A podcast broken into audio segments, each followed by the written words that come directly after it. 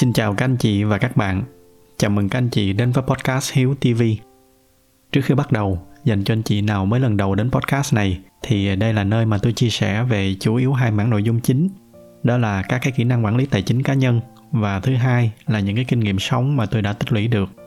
Các anh chị có thể ghé thăm trang web của podcast ở địa chỉ là hiếu.tv để tải về một số cái tài liệu mà tôi đang chia sẻ miễn phí một lần nữa xin chào các anh chị và bây giờ thì chúng ta cùng nhau bắt đầu cái chủ đề ngày hôm nay.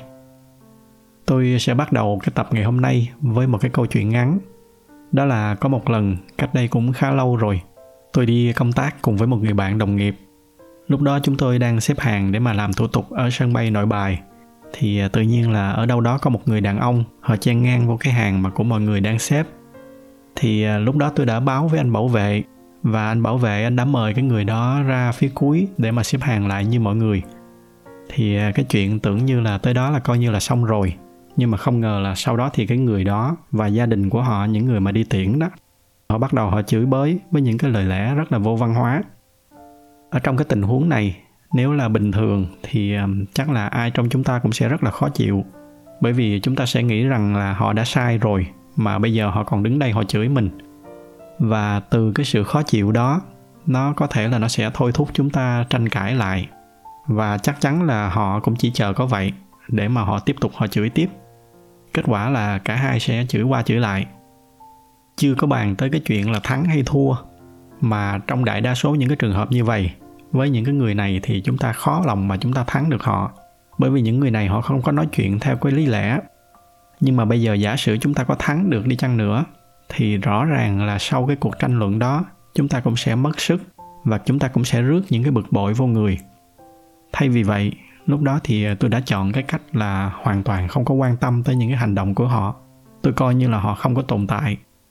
Đây không phải bởi vì là tôi là người hay ho hay là thánh thiện gì. Tôi tự nhận tôi vẫn là một cái người rất là trần tục, tôi vẫn rất là sân si.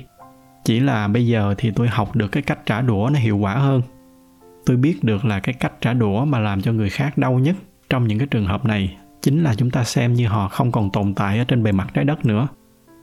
Tại sao mà tôi lại nói như vậy? Bây giờ chúng ta thử, chúng ta đảo ngược cái câu chuyện. Chúng ta thử đặt mình vào trường hợp của những người đó.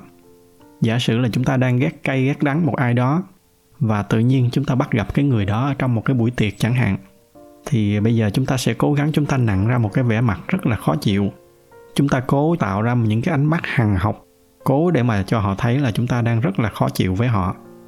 Thì trong cái trường hợp này, chắc là chúng ta sẽ rất là hả dạ nếu mà thấy họ cũng khó chịu khi mà đối mặt với cái thái độ của chúng ta như vậy. Nhưng mà giả sử bây giờ cái người đó, họ vẫn cứ vui vẻ, họ trò chuyện với bạn bè của họ họ không thèm quan tâm tới cái sự tồn tại của chúng ta trong buổi tiệc.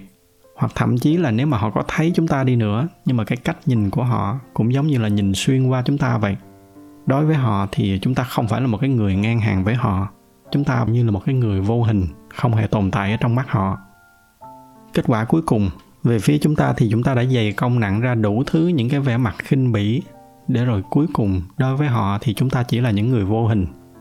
Thì tôi tin đó mới chính là những cái điều mà nó làm cho chúng ta khó chịu nhất. Khó chịu hơn rất là nhiều so với cái cảm giác là cái người kia họ cũng hằng học nhìn lại, rồi cả hai hằng học nhìn nhau đó là cái lý do mà xưa nay tôi luôn tin là nếu mà muốn trả đũa một ai đó, thì cái cách tốt nhất là hãy xem như là họ không còn tồn tại ở trên bề mặt trái đất nữa. Quay trở lại cái câu chuyện ở sân bay, thì lúc đó chúng tôi cứ mặc kệ cho những người đó họ chửi rủa. Tôi và các anh bạn vẫn cứ tiếp tục trò chuyện, giống như là những người đó họ đang chửi ai chứ không phải là chửi chúng tôi. Lúc đó thì đối với tôi và với anh bạn đồng nghiệp thì họ hoàn toàn không có tồn tại trước mắt và cái điều thú vị là sau một hồi chửi rủa mà không có nhận được cái sự quan tâm của chúng tôi, thì cái người đó họ đã nói một cái câu là mày mày khinh thường bố mày à. Và thú thật với các anh chị là lúc này thì tôi không còn kiềm chế được nữa và tôi phải phì cười. Rồi cái anh bạn đi cùng, anh cũng phì cười theo. Mà chúng tôi cười thì lại càng làm cho họ điên tiết hơn. Cuối cùng thì chúng tôi bước ra khỏi cái tình huống đó với một cái tâm thế hoàn toàn thoải mái, thậm chí có thể nói là còn được đôi chút giải trí bây giờ các anh chị thử tưởng tượng là nếu mà tôi cũng gân cổ lên, tôi cãi qua cãi lại, thì kể cả là tôi có cãi thắng đi nữa, thì chắc chắn là tôi vẫn sẽ không có bước ra khỏi cái tình huống đó một cách thoải mái như vậy. Và cũng qua đó, chúng ta có thể thấy được là cái sự phớt lờ của tôi, nó chính là cái cách phản ứng nặng nề nhất đối với họ. Nó nặng hơn cả cái việc chửi qua chửi lại tay đôi với họ.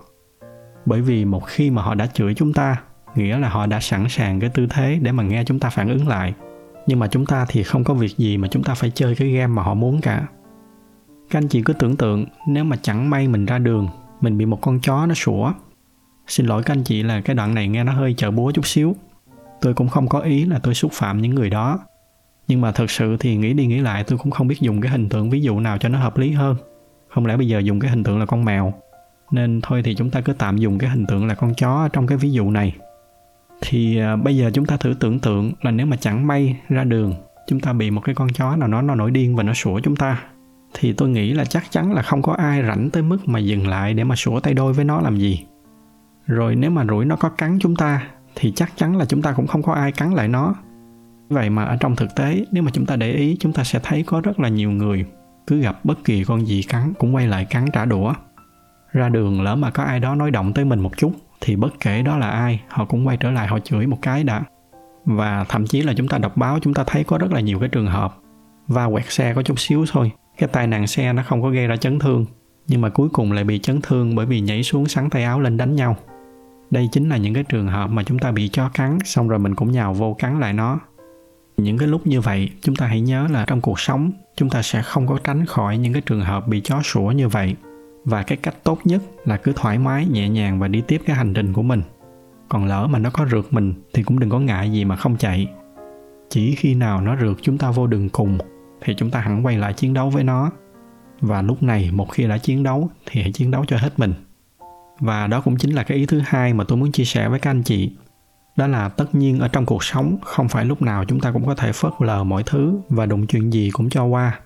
Sẽ có những trường hợp chúng ta cần phải chiến đấu trở lại nhưng mà tôi tin đó chỉ là một phần trăm trong hầu hết những cái sự kiện mà chúng ta phải đối mặt ở trong cuộc sống. 99% còn lại đều là những cái tình huống mà chúng ta có thể bỏ qua, thậm chí là bỏ chạy. Và bởi vì chúng ta bỏ qua 99% những cái thứ không đáng, nên khi mà cần phải chiến đấu lại thì chúng ta sẽ có đầy đủ tâm trí và sức lực để chiến đấu một cách mạnh mẽ nhất. Cá nhân tôi thì tôi không có sợ những cái người mà suốt ngày cứ gặp chuyện nhỏ chuyện lớn gì cũng gân cổ sáng tay áo lên đòi đánh nhau những cái người tôi sợ là những cái người mà họ cứ im im, nhưng một khi mà họ đã nổi giận thì thường là họ sẽ nguy hiểm hơn rất là nhiều. Ông bà mình xưa nay cũng đã dạy là chó sủa là chó không cắn.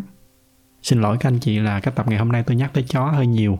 Thật ra đây chỉ là những cái ví dụ trùng hợp, chứ tôi không có ác cảm gì với loài chó hết. Để kết lại cái bài nói chuyện ngày hôm nay, thì tôi muốn kể thêm với các anh chị một cái ví dụ nữa. Đó là các anh chị nào mà đã từng đăng video ở trên youtube? Thì sẽ biết là đằng sau youtube có một cái công cụ nó tên là youtube studio công cụ này nó dùng để quản lý các cái nội dung và những cái tương tác ở trên cái kênh của mình tôi thì à, tôi khá là may mắn là ở trên cái kênh youtube của tôi thì hầu hết 99% những cái comment mà tôi nhận được đều là những cái comment rất là văn minh lịch sự. Tuy nhiên, khi mà cái kênh nó ngày càng phát triển thì cái giải thuật YouTube cũng sẽ tự động đề xuất tới nhiều người hơn. Trong đó thì à, chắc chắn không thể nào tránh khỏi sẽ có một số thành phần họ vô, họ để lại những cái bình luận vô văn hóa.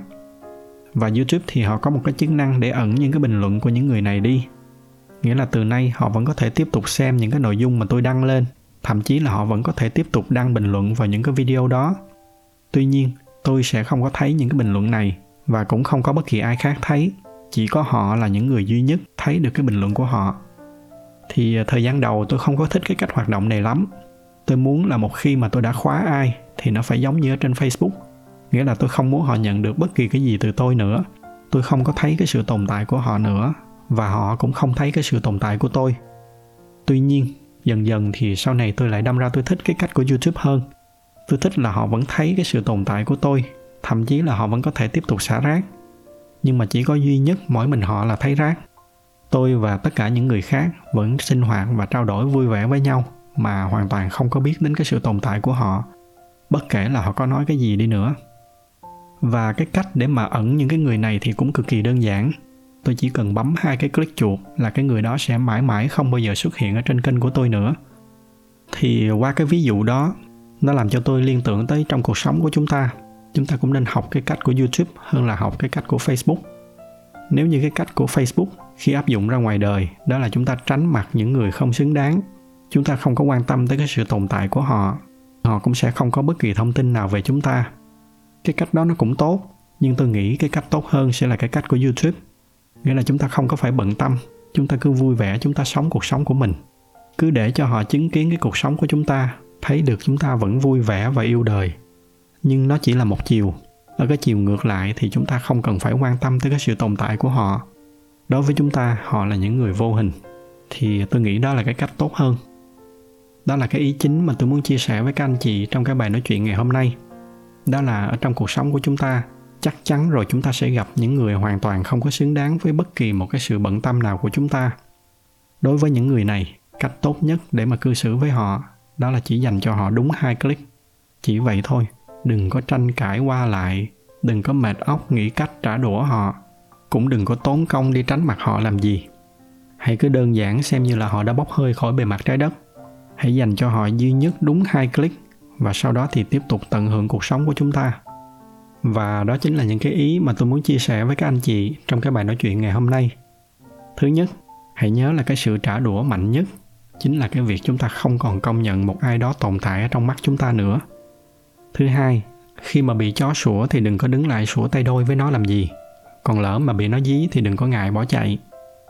Thứ ba, khi mà đã tránh được 99% những thứ không đáng thì chúng ta mới có thể dành toàn bộ tâm trí và sức lực của mình cho những người, những việc xứng đáng hơn.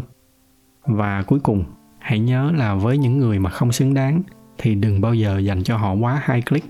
Đừng có lãng phí thêm bất kỳ một cái giây phút nào khác dành cho họ thì à, đó là tất cả những cái gì mà tôi muốn chia sẻ với các anh chị trong cái tập ngày hôm nay. Nếu mà thấy những cái nội dung này là hữu ích thì à, nhờ các anh chị chia sẻ thêm cho bạn bè và người thân của mình. Ngoài ra thì à, như thường lệ, vì cái giải thuật của youtube, họ ưu tiên cho những video có nhiều like. Nên nếu mà thích cái video này thì nhờ các anh chị bấm thêm vào cái nút like để giúp cho podcast của chúng ta có nhiều người biết hơn nữa. Xin cảm ơn sự theo dõi của các anh chị. Chúc các anh chị có một buổi tối cuối tuần bình yên.